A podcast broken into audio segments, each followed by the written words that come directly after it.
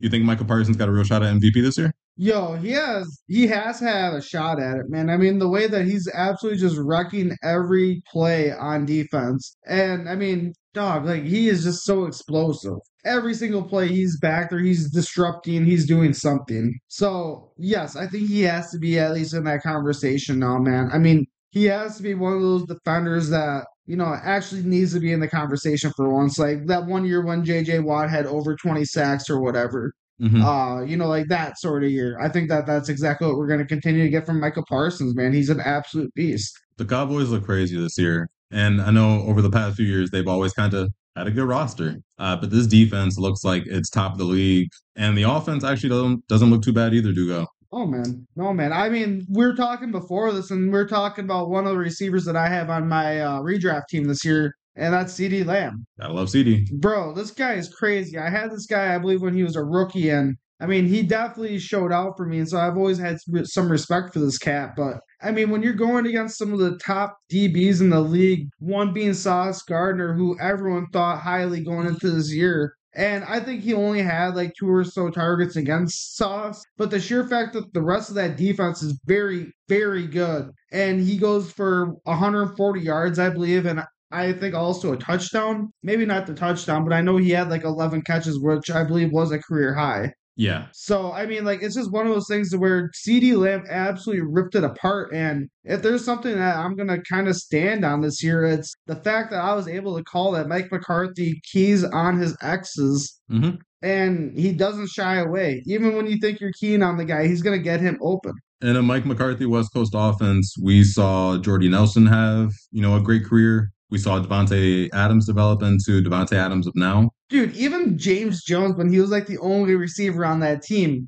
he even put up crazy numbers some games. The X and Mike McCarthy systems usually work, and CeeDee Lamb has been getting a lot of work. And bringing it back to uh to statistics and metrics and things like that, he's actually having an incredible year, gang. Uh, CeeDee Lamb is actually number one amongst wide receivers in the NFL in yards per target. He is number five, I want to say, in terms of like target premium.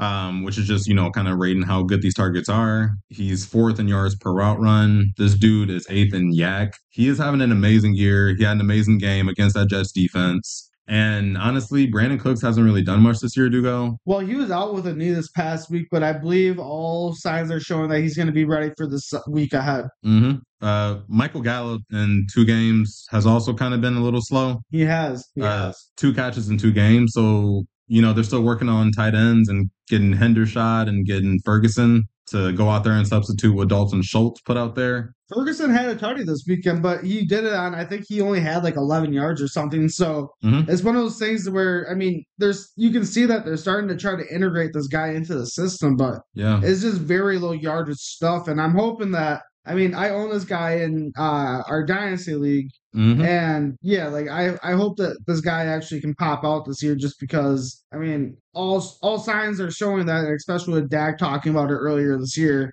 I'm I'm just excited for the kid. I just I really am. Yep. And just a quick, you know, stat recap on Jake Ferguson the season so far. He's played two games as the tight end one, and as Dugo says, he's getting receptions. So he has five catches through two games, but he only has 22 yards, which is about you know, four yards of catch, pretty right. short stuff. So you're hoping on touchdown. Pollard is a dog. He is maybe the focal point of the offense. I think he's playing better than most of us could have even imagined. Yeah, especially coming off that ankle, dude. I just I was so so scared of giving him any shot at doing what he was doing last year again. Yep. But I mean, last week he definitely proved me wrong. This week he's doing it again, man. I mean, it's just crazy. I just hope that he's able to keep going strong because if he were to go down, there's not really much depth in that uh, running back room. No, no, you have guys like uh, I think it's Rico Dowdle. Yeah, Rico. Then you also got uh Deuce Vaughn. Yep. Yeah, it's just not a very you know like great group back there. So I mean, as long as he can stay healthy, man, that's that's all that matters. But yeah, man, I'm excited that he's uh it looks like he's back to 100% even with that ankle. So good for him. Tony Pollard could have a big game this week.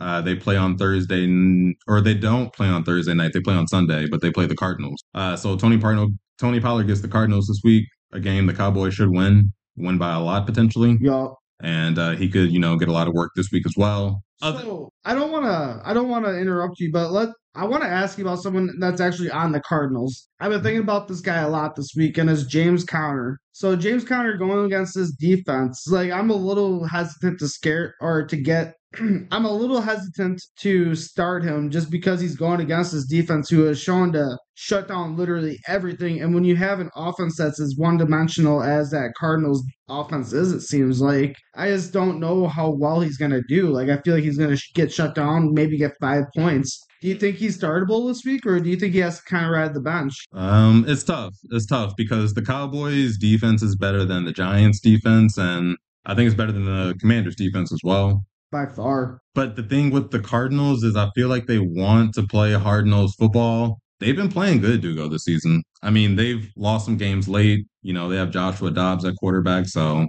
you're really trying to squeeze every drop of Josh Dobbs that you can get. But I think James Conner has to be the focal point for them to have any success. And with Rich Gannon coming from the defensive side of the ball, I'm assuming, you know what I'm saying? Like they want to have a downhill physical football team, which they've kind of shown.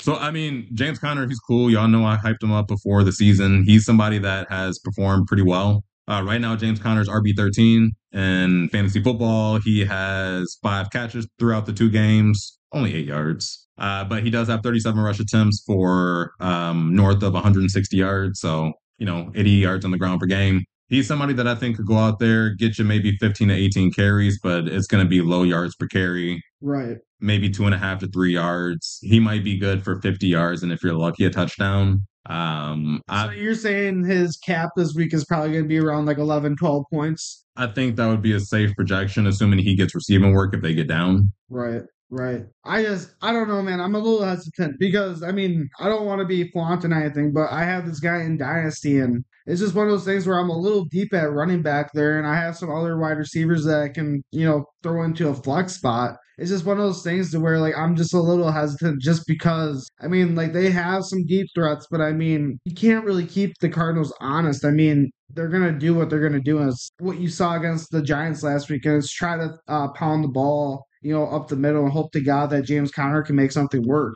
Yo, quick note, uh, Marquise Brown, who I think we both were kind of maybe down on yeah, coming into the season. He's actually wide receiver 33 right now, and he just had a big game in week two against the Giants. Uh, he got 10 targets. He's been targeted 15 times in the two games by Josh Dobbs. And I mean, last game, he had a 22 yard reception. He caught six of his 10 targets and he had a touchdown. Shit, dude. I mean, what do you think he does against Dallas, who they might get down against? I mean, you can only hope that he can, you know, pop off or at least get one really big catch. But it's going to be hard just because, I mean, when you look at that, you know, Cowboys secondary where they have Trevon Diggs, Stephen Gilmore, or Stephon Gilmore. Yeah. I mean, it's a very tough secondary. So it's just going to be you know, I, I, don't, I'm not expecting much, dude. Like, if I'm going to be honest, I bet that Dan uh Dan Quinn or whoever the defensive coordinator is, I bet he has some sort of incentive to where he gets shutouts. And I could very well see him trying to get that second shutout this year. So when you kind of look at the Cowboys defense, just kind of what I've seen over the last, you know, couple of weeks, they run like hybrid fronts. So they typically have four defensive linemen and they'll add like another stand-up guy on either side of the line. Well, who's typically Micah? Yep, who's typically Micah, who's a freak and who can, you know what I'm saying, like do those things. And so they play a hybrid front and they typically have single high coverage, right? So they're crowding the line of scrimmage. They have one on one coverage on the outside. And Marquise Brown, he may not be the biggest receiver on the field. He may not always win at the, you know I'm saying, like at the height of the catch point. But if you put him against single man high coverage and he's a burner, you would hope that he gets one or two big catches, especially once again in a game they might be trailing by early, right? They might they might have to toss it up for you know three straight quarters to go. Right, and so like that's just another concern of mine with James Conner. Mm-hmm. But I mean, one thing I will add though, how great has this uh, Dallas Cowboys defense been though? I believe if you look at their numbers, I think they're the third highest scorer in fantasy this year so far. Yeah, they're fucking incredible, dude. Unbelievable. Dan Quinn has his offense, or I'm sorry, he has the defense going crazy. And, you know, they pretty much shut down that Jets offense, which I kind of wanted to touch on quickly too. Yep. Uh, we know Zach Wilson's going to be the quarterback there for a little bit. And Garrett Wilson, um, as a result, has been someone who I've downgraded. I never really got your opinion on Garrett Wilson with uh with Zach instead of Aaron. Yeah, man, I definitely downgrade him, man. I mean, one thing that we saw, at least that first game, is, you know, Garrett Wilson can definitely make some special things happen. But when we were going into the season, when we were thinking about how great he was going to be, being able to, you know, have that relationship with Rodgers over the summer, catching all those back shoulder catches, Mm-hmm. and then now you're downgrade, or now you're going to a quarterback who is, I mean, let's just call it a, a, a buck a buck. Uh, he's just so much worse. Yeah. So it's just hard to say that it's the same. He's going to be getting the same numbers because he's not. I mean, we even saw it in this first week or this first week without zero Rogers. I mean, I forgot what he got exactly for points, but I won't lie, I wasn't really reading about his name in the Monday paper or anything. It wasn't anything to really look at into. I mean, it was just one of those things where it just made sense. Like when you're going from Rodgers to Zach Wilson, as much as you have so much faith in Garrett Wilson, it's it's just kind of dirty because he's not a great quarterback, and you know he's not going to be getting as many quality targets. Yeah. Garrett Wilson is a special player. He's a special receiver. I call him Justin Jefferson Light. I thought he was in for a crazy year.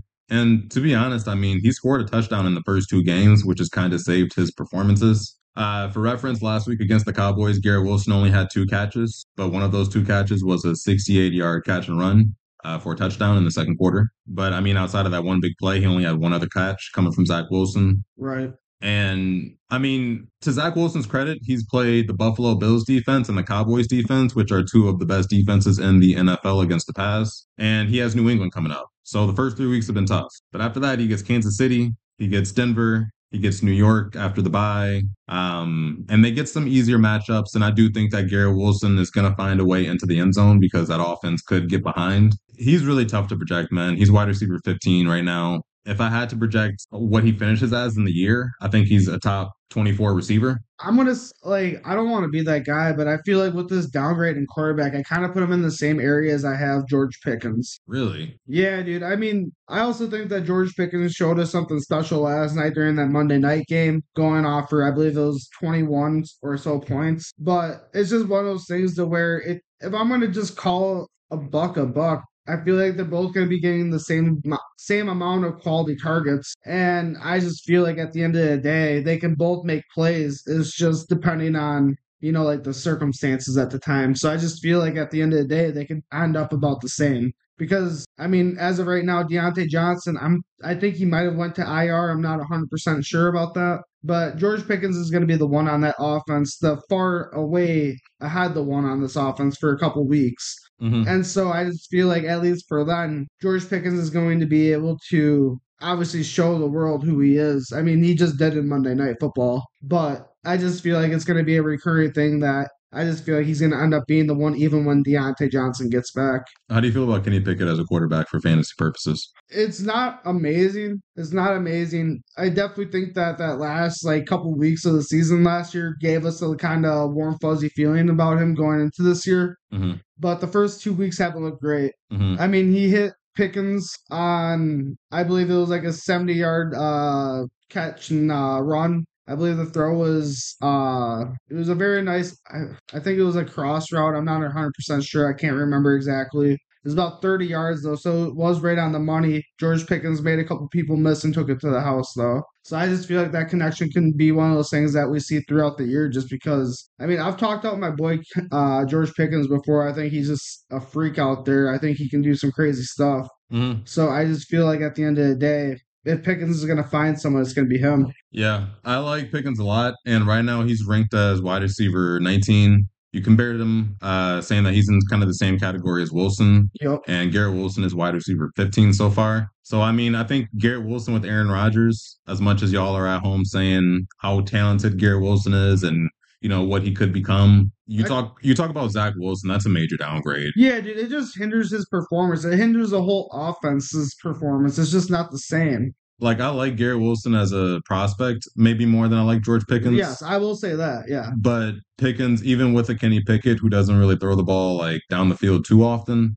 at least Kenny Pickett is accurate at some part of the field. Uh, Zach Wilson has kind of always struggled with just simply getting the ball to people. Like he just he just throws a ton of picks. He makes a lot of bad decisions. Yeah, I just think it's just different processing. I think that they both have. I mean, like you can look at their mechanics and everything with Zach Wilson, Kenny Pickett. Yeah. Nothing's really going to blow you off the charts, if I'm going to be honest. But Nothing. one thing I'll say is I just think that Kenny Pickett processes the game a little bit better. So that just leads to George Pickens getting easier catches and stuff like that, in my opinion, from Pick- what I've seen. Pickett gets the balls to his guys. He doesn't give them a ton of air yards. He doesn't really like lead them down the field all too often. Mm-hmm. But compared to Zach Wilson, Pickens, Pickens will at least get the ball, right? Like Pickett will at least get the ball to George Pickens, even if it's in short yardage, and then George Pickens will have the opportunity to catch and run and do whatever he can do after the catch. Yeah, I agree. Garrett Wilson just he had two catches last game. One happened to be a big, you know, play on a on a broken defensive play.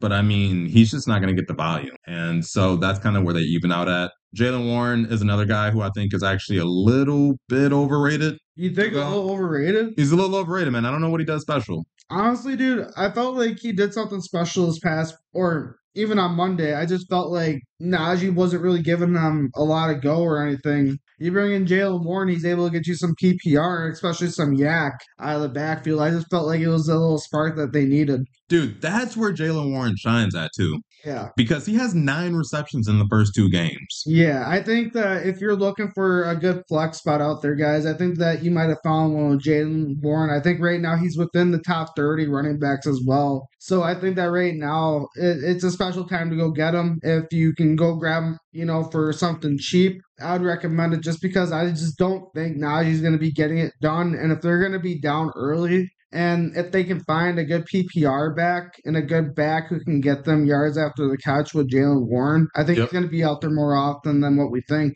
100%. And here's the thing, too, because people always say how much more explosive Jaylen Warren is compared to Najee Harris. They call Najee Harris low as fuck. Yo, Najee Harris actually averages way more yards per carry compared to a Jaylen Warren, who, to you know Warren Warren's credit, he only he only gets three or five, six carries a game. Uh, but Najee Harris averages around like 4.7 yards per carry, and Jaylen Warren, from what we've seen at least this year, averages around 2.7 yards per carry But how many yards per catch does he average? that's what that's what makes it different because Jaylen Warren is by far and away the better receiving back. And so looking forward, I think that this backfield Well, is going to look a lot like Derrick Henry, Dion Lewisy from uh, you know 2017, 2018 uh, Yeah. Tennessee Titans. Yeah, I could definitely see that. You know, so Warren could get his work through the pass game, right? and the Steelers' offense should be something to watch with Matt Canada. Uh, but something else to watch is probably going to be the Cleveland backfield after that injury to Nick Chubb that we saw on Monday Night Football. Yeah, That was a tough watch. You probably saw it on the internet somewhere. Not really going to dive too much into it because we don't know the details as of Tuesday night. But uh, we saw Jerome Ford. Jerome Ford, dude. Jerome Ford went off, and I believe still got you guys 15 points or so if I think you started him, which I don't know how you would have guessed to start him. Some motherfuckers might have got lucky and did it, but yeah, dude, pretty crazy. I mean, I think he's going to be the RB1 going forward. I think that they did have Kareem Hunt uh, in today for a visit, so that's going to be something to look into because obviously he had just left this previously previous year. Um, but assuming that a deal doesn't get done with him, I believe that we're going to be looking at Pierre Strong probably as a strong number two back out of that backfield. Uh, looked like he got some work uh this past week as well and got you five points or so. So I could definitely see uh Pierre Strong being uh strong too and Jerome and him just, you know, feeding off of each other throughout the game because both of them, I think, have around the same profile. That's at least what I had gotten from last year's draft when they came out. Um, so it's just gonna be one of those things, man. I think it's gonna be whoever gets the hot hand. So if you can get your hands on one of those two, I think that they might be uh all right flex position if you're scratching the bottom of the barrel a week or two. Yeah, I like Kareem Hunt, and I think that y'all should go out there and, you know, put a bid in for him on waivers. Even if he's not the feature back, he'll get some work. And similar to past years in which he's gotten some work, I mean, he's been like a RB3 for you. So he has some upside in a system that now doesn't have Nick Chubb, who's an elite back. And he could be a little bit more involved than he has been in past years if he does sign with Cleveland. I'm probably comfortable spending 5% fab on Kareem Hunt uh, as of today, Tuesday, before he officially signs anywhere. You know, realistically, if I'm gonna be throwing fab on this guy, I'm probably gonna be going closer to like 20 or 30 percent. I mean, this guy could be an RB1 for your team going Yeah. forward. I mean, it's not like this guy has been working out or trying to get right, get ready. I mean, this guy has been waiting for his opportunity, and I mean, to think that he's going to the same team that he knows this exact offense for, that he can just slide right in, pause, and be the one. I, I think that there's no chance that you can't go out there and you know waste some fab on this guy when if he was drafted he probably would have drafted him around like the 10th round there were some motherfuckers who still drafted Kareem Hunt like a couple weeks ago. There's a guy in our redraft league who drafted uh, Kareem Hunt towards the end of the draft and just stashed him. Yeah. So I mean, he's a stash. He's somebody who, if he's not stashed in your current leagues, you should go out there and put some kind of money out there for him. I think it should be maybe five ish percent, just because he hasn't officially signed as of today. Uh, but Dugo saying that if you guys are going to be aggressive, go out there and be aggressive and put shit 20% on it. Well, I mean, especially if you are, you know, possibly one of those owners of Nick Chubb who just got hit with a wrecking ball. I mean, you gotta go out there and be aggressive. That's my shit, dude. Bro, it's kind of a not a terrible song. Not terrible, honestly. And like they played it at the club, and they always played it after like I don't know, like some hype ass song, and they would remix it and like fucking make it go crazy and yeah, like, some electronic got, shit to it. Got a good remix. It was definitely a great song at the club. Yeah, for sure. but, sure. Like the club in Manam was like cahoots, so like oh, not sure. not really, not really the club and you know that you're familiar with. No, different no. vibes. Yeah, no.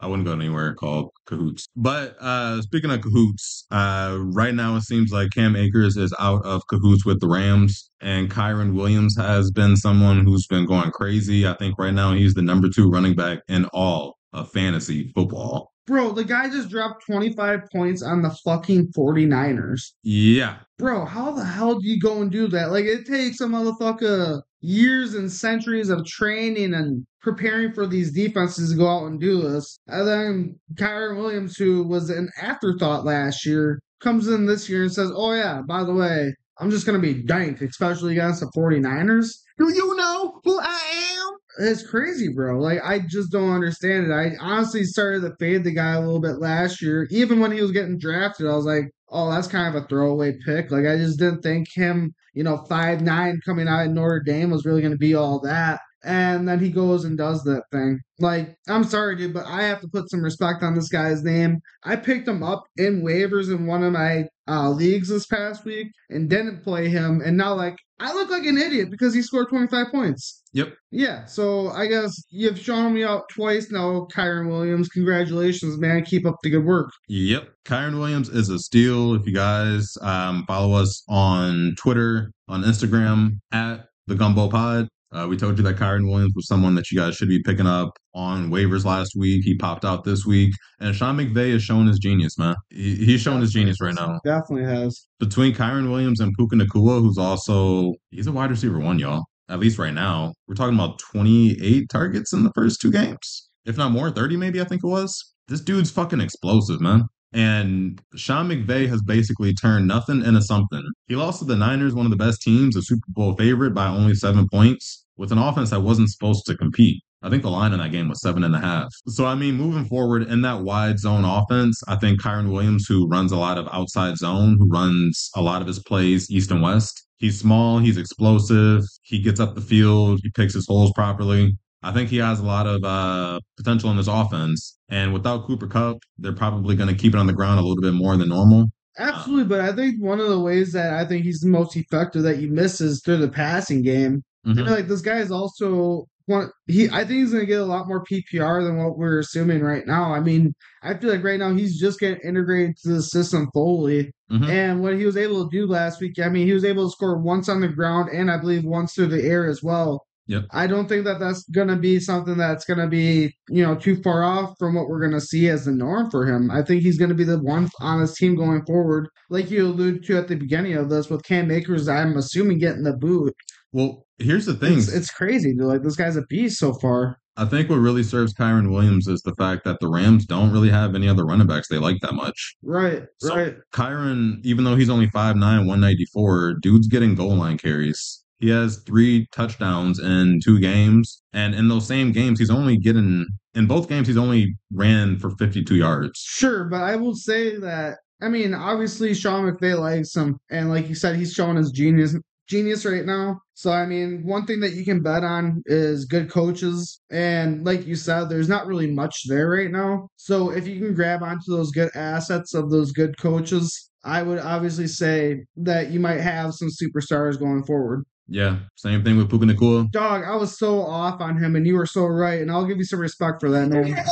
we like to hear that. Let's go. Hey, bro, it was some shit, bro. You had the number one and the number two receiver against me this weekend, and Oh, I'll say that that was pretty special. But yeah, to say that I thought that Puka Nacua was gonna follow up his nine catch game with a 15 c- catch game or whatever the hell it ended up being absolutely blew me out of expectations and blew me out of the water, man. Congratulations on that play. I appreciate that, brother. Um, Puka Nacua, he's a dog, man. He's the number three receiver in fantasy football, and we're all shocked by it. I mean, over the last two games, if you plan half PPR leagues, this dude has scored you north of 32 points. Um, if you look at his advanced metrics, he's the number one wide receiver in terms of targets. He has the second largest target share amongst wide receivers, and he's actually number five in air in air yards, which means that he's getting a ton of targets and they're actually traveling a fair distance. So this dude is getting a high volume of targets. He's getting those uh, targets down the field, and he has popped the fuck out, man. He has 25 catches in two games is insane. That's some Justin Jefferson shit. Type shit. It's even more than Justin Jefferson. It's the most in NFL history, my friend. He is the number three wide receiver with zero touchdowns scored. That is indicative of this dude gets a lot of targets and he does a lot with those targets. And so he's someone that Sean McVay has shown, you know, can potentially fill that Robert Woods, if not more of a role, you know, moving forward with Yeah. Cooper Kupp. Uh, Cooper Kupp, they say he's going to be back maybe week five. Do you think that's going to sustain? Do you think he's going to miss any more time? I don't know shit about the injury, but I guess what are your thoughts? I mean, I don't know much about Cooper Kupp's injury right now either. If I'm gonna be honest, going into the season, I just didn't want much to deal with it just because it. it I honestly feel like it's going to be one of those things that is going to linger just because it's a hamstring. If you know anything about hamstrings, especially at the beginning of the year, they just fucking linger. Yep. It just happens, guys. So I think that you might have found a rising star with Puka Nacua this th- for this year. It's going to be crazy to think what happens if Cooper Kupp does come back, though. I would assume he would probably slide off a little bit. But to think that he can't still withstand like a wide receiver 20 spot or even further up, I think could be in what you'd say in the realm of possibilities. in the realm of possibilities. Uh, last thing on the Rams is right now they are one and one, and they go out and they play the Cincinnati Bengals, who are zero and two this week. Yup. Uh, I think that Sean McVay and the Rams are going to be fighting hard to go ahead and you know stay on pace with the Seahawks out there in the uh, NFC West for that you know two spot within the division after the Niners. And I think that Puka Nacua is going to continue to see targets. He's a must start next week against the Bengals. Yeah, dude. I mean, I'm kind of thinking the same thing with uh, Kyren Williams right now myself. Like I said, I didn't play him this past week, but right now, if you play in ESPN leagues, a different sponsor or a different uh utilizer of fantasy football. Uh, I believe he's supposed to be getting around 16.1 or something like that in half PPR leagues. I think that that's an absolute steal if you're going to be starting a wide or a running back in either your running back spot or even your flex, which I have the opportunity of doing this past or this upcoming week. Mhm. Yeah, man, I think that this team is it's just going to keep rolling. We talked about the genius and the head coach, but we haven't really talked much about the quarterback yet. And I think Matthew Stafford being back there definitely helps this offense roll a little bit. It gets it into a different gear and it keeps it on schedule and on track. Yeah. I mean, I think you even think back to Matthew Stafford in that weird time period with on Detroit, you know, after Calvin Johnson retired, but before he went to the Rams, and he played with a bunch of I don't want to say I guess you could kind of say random receivers, right? So he's used to elevating guys who the public doesn't know much about. Like, Right. That's what he's had to do forever in Detroit. And so you add in the fact that you have an offensive genius within Sean McVay, who you know runs a wide a wide zone offense. Uh, he runs a you know he runs a bunch of like condensed formations. So Matthew Stafford's receivers don't really get pressed off the line of scrimmage. So it's Right. just about catching these guys in the gaps within zones. Zones are things Stafford can identify quickly because he's been in the, in the NFL for like 15 years. Yeah. So he it's, it's just a precision game. It's a timing game. It's very similar to what you see out there in Miami with Tua, who's another guy who I kind of want to get into because he looks on pace to maybe be another MVP candidate. We talked about you know Micah Parsons. That guy is looking very good this year. Uh, Tua kind of I He's looking very, very good. I'm very excited for him. One guy on that team that I am a little concerned about is Jaylen Waddle, but I mean, he might have that concussion, but right now, if we're going to be talking about Tua, Tua's a fucking dog, guys. he's a dog, and like that first game against the Chargers was crazy. Uh, last week against the Patriots, he still, you know, got a touchdown. He only had like 14 points in fantasy, but right now he's the QB6, and that's coming off of a bad game. Next week against the Broncos, man, I like Tua a lot. He's also another must start for me. And another guy who we saw elevate his game to a whole nother level this year is Tyreek Hill. I don't think he's even elevating it, bro. He just he continues to be Mr. Steady Eddie and just blows out of the water. He lives in the end zone, man. He gets so many touchdowns. Uh, he, he has he, he has three touchdowns in two games. Yeah. So he's someone who's just getting down the field. He's getting YAC like crazy. Whenever the ball goes in his direction, you expect a big play to come afterwards, mm-hmm. which has been the story of his career. But right now, he's the number one wide receiver in all of fantasy football. And once again, that's off of Tua coming off of a somewhat bad game. Yeah. Right? So Tyreek's a guy who I love a lot. That Jaylen Waddle concussion, something that you guys are going to have to keep an eye out for. But even if he's out this week, I mean, I feel like that just elevates Tyreek Hill into another level. I mean, he's shown that you can't really guard him. Yeah. It's just crazy. So, I mean, if, if Jaylen Waddle's out, I mean, before his concussion this past week, Jaylen Waddle was leading the Miami Dolphins in targets. Mm-hmm. So it's just one of those things to where if you got to shift those targets somewhere else, huh? I guess where I wonder where they're gonna go. Yeah, that's a fair that's a fair assessment. And another guy who's actually starting to see you know an uptick of targets uh, is Romeo Doubs, wide receiver for our uh, our Green Bay Packers. Yeah, dude. I mean, he pissed me off a little this week. I think he only got me about six and a half points in one of my leagues, which I wasn't too impressed by. I am happy to see that he is getting, you know, obviously leading the Packers in targets, I believe, but just wish he would have got a little bit more in production. I mean, we saw two rookies uh, get touchdowns from the Packers this week, which was cool to see. Just wish Doubs would have been able to get one of them. Uh, if you guys haven't heard about Jayden Reed, he is the sophomore receiver out of Green Bay. Or I'm sorry, the rookie receiver out of Green Bay. And Jayden Reed has been someone who I think has flown under the radar, but I do think y'all need to go out there and maybe trade for, include him in a trade package. He should not be on waivers at this point, but he's the 28th best wide receiver in fantasy football, and he is actually out targeting Romeo Doubs. Um, well, you just told me that he was though. Oh, what the fuck? Yeah, Romeo Doubs. I mean, he's seeing an uptick. Like he's at eight targets over two games, which isn't overly impressive, but you know what I'm saying? Like it's it's progress. But Jayden Reed has 13. He had a really great game last week against the Falcons. And that whole like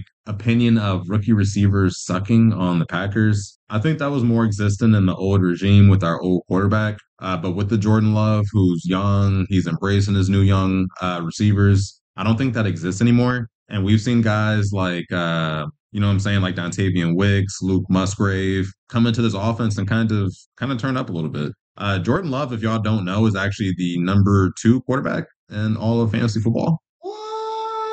Dugo, tell me how you uh how, do you feel about that? I mean, it's definitely breaking every expectation that I guess I had as far as uh, his production. Um, one thing I will say is we were we watched one of his plays earlier today where he uh had one of his mishaps, which I mean obviously happens where you're a young quarterback, you wish it doesn't happen. But other than that, man, I mean, this guy has played pretty much, you know, a damn near perfect performance, in my opinion. I mean, he hasn't made too much for mistakes really at all. I don't think he's turned over the ball at all himself. So I mean, that's just one of those things to where it's impressive, man. It's cool. It's great to see that. I mean, when he first came to the league, everything was kind of rusty. Didn't look all sure. Glad to see that you know he's able to come out here and actually show that he shows or it looks like he has what it takes to be a starter in this league. He looks like a fucking superstar quarterback, in my opinion. Superstar quarterback. Cool. Yo, three touchdowns the last two weeks. He, I want to say, is amongst the league leaders, if not the league leader in passing touchdowns. And that's all with zero interceptions. And y'all, I know it's only been two weeks, so I know it's not a large sample size. Um, but against the Bears and the Falcons, I mean, he's looked great. We'll see what happens this week against a good New Orleans uh, Saints defense. Uh, but I'm starting Jordan Love with confidence this week. He's a smart decision maker. He doesn't really throw too many inaccurate passes, and it always feels like he makes the right read and the right play. Yeah, man, I have I have him uh, being claimed in waivers in a couple leagues this upcoming week. I'm hoping I can snag him. If you like a Mac Jones, if you like a Tua, if you like a um a Brock Purdy, some somebody who can like sit in the pocket and just you know throw darts. Jordan Love can do that, but he has such a nice arm that he does it even deeper down the field, which has allowed him to see that number two overall quarterback ranking through two weeks because he's precise and he has the arm strength to, you know, um, give his receivers some air yards and get those big plays. Yeah.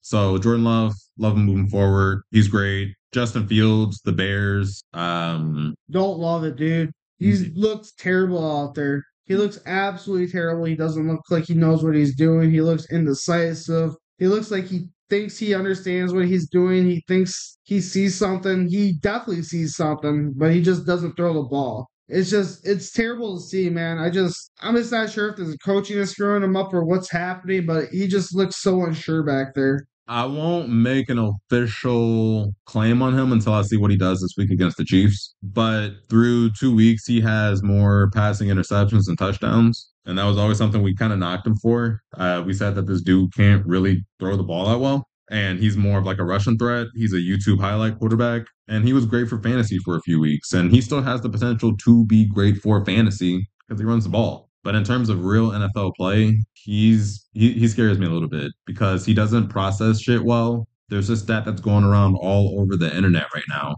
about how Justin Fields has the most sacks after having four plus seconds of, you know what I'm saying, time in the pocket. Like I said, dude, just indecisive. Doesn't process super super well. And like while I love his upside for fantasy football, if I own him in Dynasty, I'm not exactly saying trade him away for like nickels and dimes on the dollar, but as much as his rushing upside is great for you maybe this year, we'll see what happens next. If you're talking about long term longevity in the league and as a starting quarterback who's going to continue to see snaps and opportunities, it's tough, man. Because the Bears have two first round picks next year that are not only their first round pick, but they have the Carolina Panthers first round pick. Yeah. And both of those could be top 10 picks. And this regime didn't draft Justin Fields. And next year is a great quarterback class. Great. So in Dynasty, I'm not saying you trade him away for nickels on the dollar. Um, but I think you have to kind of start thinking about what your long term plan is going to be at quarterback. And, you know,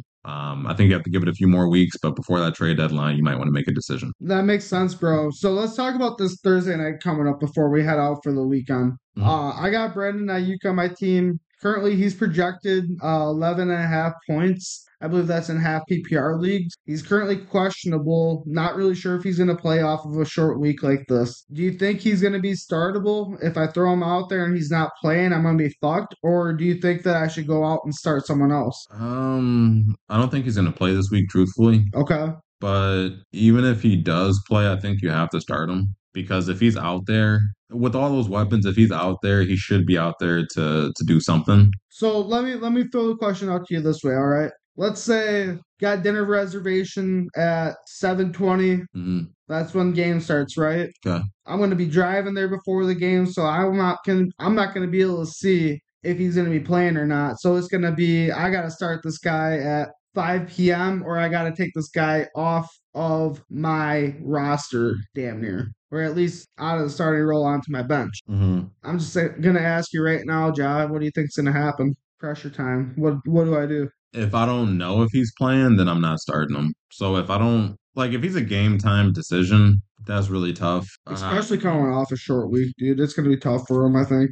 Because you can even look at like an Amari Cooper this week, who was also a game time decision because he uh like re-aggravated his groin or something like that during a Saturday practice, Yeah. and he still went out there and put up 90 yards this week because he's Amari Cooper. I think Brandon Aiyuk is one of the best wide receivers in the NFL, and if he's on the field, he has an opportunity to make a big play. Okay. And if you don't have good replacement options, then you got to play him, I guess. Uh, that's a tough question, Dugo. I mean, if he's playing, I'm starting him. If he's not playing, then obviously, you know, you would do the opposite. Makes sense. But um, I think it's a big Christian McCaffrey, Deebo Samuel game. Yeah, I don't doubt that either. I mean, if if Aiyuk does play, which right now I'm doubting. I mean, he's questionable right now, folks. At least right now, Tuesday night. But if I'm gonna, you know, if I'm gonna put money on it, I don't think he's gonna play just off of a short week. They're already two and zero, and they have a long season ahead of them. I think that he could sit out one week and they'd be all right with all the other weapons that they have. Uh, another question for you because Saquon Barkley uh, is apparently going to be a game time decision this week. Okay. So he suffered an ankle sprain. They're calling it a quote unquote regular, you know, ankle sprain. Uh, Matt Breida and Eric Gray are two of the backups on the Giants. Who are you taking as, you know, a Giants player on Thursday night? Um, who would you expect to, I guess, have a big game if Saquon Barkley misses? So, I mean, out of those two, if I'm going to be real, I feel like I've seen Eric Gray more acclimated into the system, at least playing special teams and stuff like that. So, I would assume that they would go with the guy who's probably a little bit more loose. Uh, so, give me Eric Gray in that position. Okay, cool, cool. I'm probably gonna go Breida. Okay, I can understand that with a veteran presence out there, you could obviously want that. I just feel Eric Gray probably fills all the everything that you need as far as being a little bit more swifty, I think that he can pass block like a motherfucker as well from what we've seen with his days at Oklahoma. Um, I, I understand completely why you would say Breida. I just think at the end of the day, uh, Eric Gray might be getting some of those more, uh, you know, better possessions, better carries. I could see him getting goal line carries. I see, I see Eric Gray getting some goal line carries if they get down there.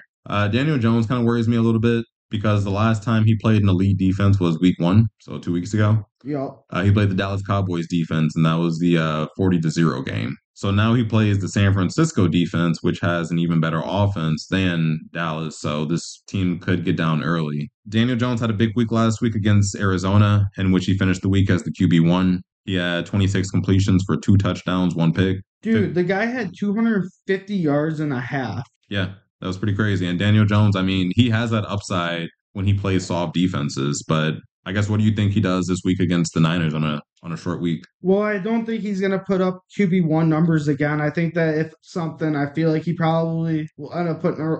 I bet he puts up around like 15 or 16 points. Mm-hmm. So I mean, if you're starting him, it might not be the greatest start, but it's also like you referenced a really really good defense. Um, I'd probably say if anything, I might be more favorable to start Matt Stafford. Mm-hmm. You know, like I mean, like Matt Stafford has just, if you ask me, he's been just better overall. Um, and he's not going against the fucking 49ers. And he just ripped apart the 49ers. So I think Matt Stafford's going to be one of those sneaky guys that you might be able to pick up on waivers still if you have a Daniel Jones as your QB1. You can go out and grab him quick, start him. Who who are the Rams playing this week? Uh, the Rams this week are playing the Bengals. Yeah, dude, I think he could definitely rip out that secondary. I mean, everyone else has damn near so far. So yeah, I would like that. Uh, quick thoughts on the Bengals and their situation because I know you know Joe Burrow's apparently might be hurt this week. Yeah, dude, he might have his calf strain thing still going on. Allegedly, he might have re-aggravated that. Um, not loving it if he is out. I mean, I have Ja'Marr Chase on one of my teams. That would absolutely stink if he was out. You know, might not be the end of the world though. Obviously, it's just one week, folks. But if you are looking for guys out there, I think we probably have some sleepers that we could help you fill in. Yeah, for sure. And you know what? Let's actually go ahead and uh, talk about a quick couple of sleepers this week. Because um, as we go into week three, I mean, some of y'all are 0 2, some of y'all are 1 1, and some of y'all are 2 0. Uh, but 66% of y'all, so those who are 1 1 or 0 2, you know, you got a big week coming up this week because it's going to be kind of the difference maker. Um, and so moving forward, uh, there's a couple of guys that I think are in tune for uh, a potential maybe big week. Uh, I like Kirk Cousins against the Chargers and what I think could be a shootout. Uh, they play Sunday at noon, and the Chargers are, you know, they aren't really great on they're not really great on defense, especially against the pass. Right. So I think Kirk Cousins could pop out for a big week at quarterback. Um, if I go to wide receiver, mm-hmm. I kind of want to say I think wide receiver. I'm going to go with Zay Flowers against the Colts. Uh, I think Lamar Jackson's going to show up and he's going to show Anthony Richardson how to do it. Okay. And I think the Colts are easy, you know, pass defense. Uh, they are towards the bottom of the league. Zay Flowers has been seeing a ton of targets from Lamar. He's seen 15 targets in two games. Uh, so I think that they could go out there and you know they could um they could put some numbers on the board. And then my final sleeper because I know a lot of y'all are hurting out running back right now. Uh, my final sleeper this week is probably going to go ahead and be Kendre Miller uh, versus the Packers. Like him, yeah. So we saw Jamaal Williams get hurt. He potentially might be injured for this week. Uh, Alvin Kamara's on suspension for one more week. Yep. And Kendre Miller, you know, is going to be basically gone against Tony Jones for RB1 carries. Tony Jones fell into the end zone twice this week, which is great. And a lot of us didn't expect that. But overall, in terms of efficiency, he didn't really look too um, too impressive, I guess. Um, so I think Kendre Miller, who, you know, the last two weeks was kind of recovering from that uh, preseason injury, I think he steps in, he gets work. Um, and he falls into the end zone this week. Uh, Dugo, you got any guys that um you think we're sleeping on right now? I mean, one guy that keeps coming to mind for me right now is Zonovan Knight. So he's going to be probably the running back two, I would assume, on the Detroit Lions this upcoming week. David Montgomery's out. David Montgomery's out. Obviously, you have uh, Jahmyr Gibbs there. You still have Craig Ronald, Reynolds and everything. But I just feel like what we saw last year from Zonovan Knight out of that uh, Jets scheme, when once he got playing time, he popped off. Mm-hmm. So I could just honestly see him getting into that same groove. Uh, let's wait to see what happens, though. I don't, I'm not sure exactly if we should be starting him this week, but hold tight on that. Otherwise, I think that Salvon Ahmed or Salvon Ahmed for the uh, for the Dolphins. I think that if he plays, he's going to be getting a touchdown this week. Uh, we've just been seeing a lot of Raheem Mostert and a lot of uh, Achane. If you ask me, it doesn't seem like Achane's fully out there quite yet. So I believe that Ahmed comes back and gets a touchdown. Mm-hmm. And honestly, I think that Tony Jones probably continues his tear from the red zone. Uh, against the Packers this week, I could probably assume that he gets one touchdown as well. Mm-hmm. I don't want to keep shitting on the Packers, but I also think that Rashid Shaheed could also get a, couple, at least one touchdown this week as well. I mean, if you look at that Packers secondary, yes, they can lock some motherfuckers down. But one thing that they can't really defend are the deep passes, which Derek Carr and Rashid Shaheed seem to have down perfectly right now. Uh, I could definitely see them being a game breaker at least once. Yeah, Joe Barry needs to do some uh, some adjustment some adjustments on his uh, defense because last week was bad against the Falcons. Yeah, one more sleeper for you guys, at least from the wide receiver position. Uh, right now, I'm seeing that Rash- uh, Rashee Rice isn't getting a bunch of love out there. I mean, he hasn't really done a bunch, but I think that going into this week against the Bears, you could definitely see him having a big game out there, trying to get him acclimated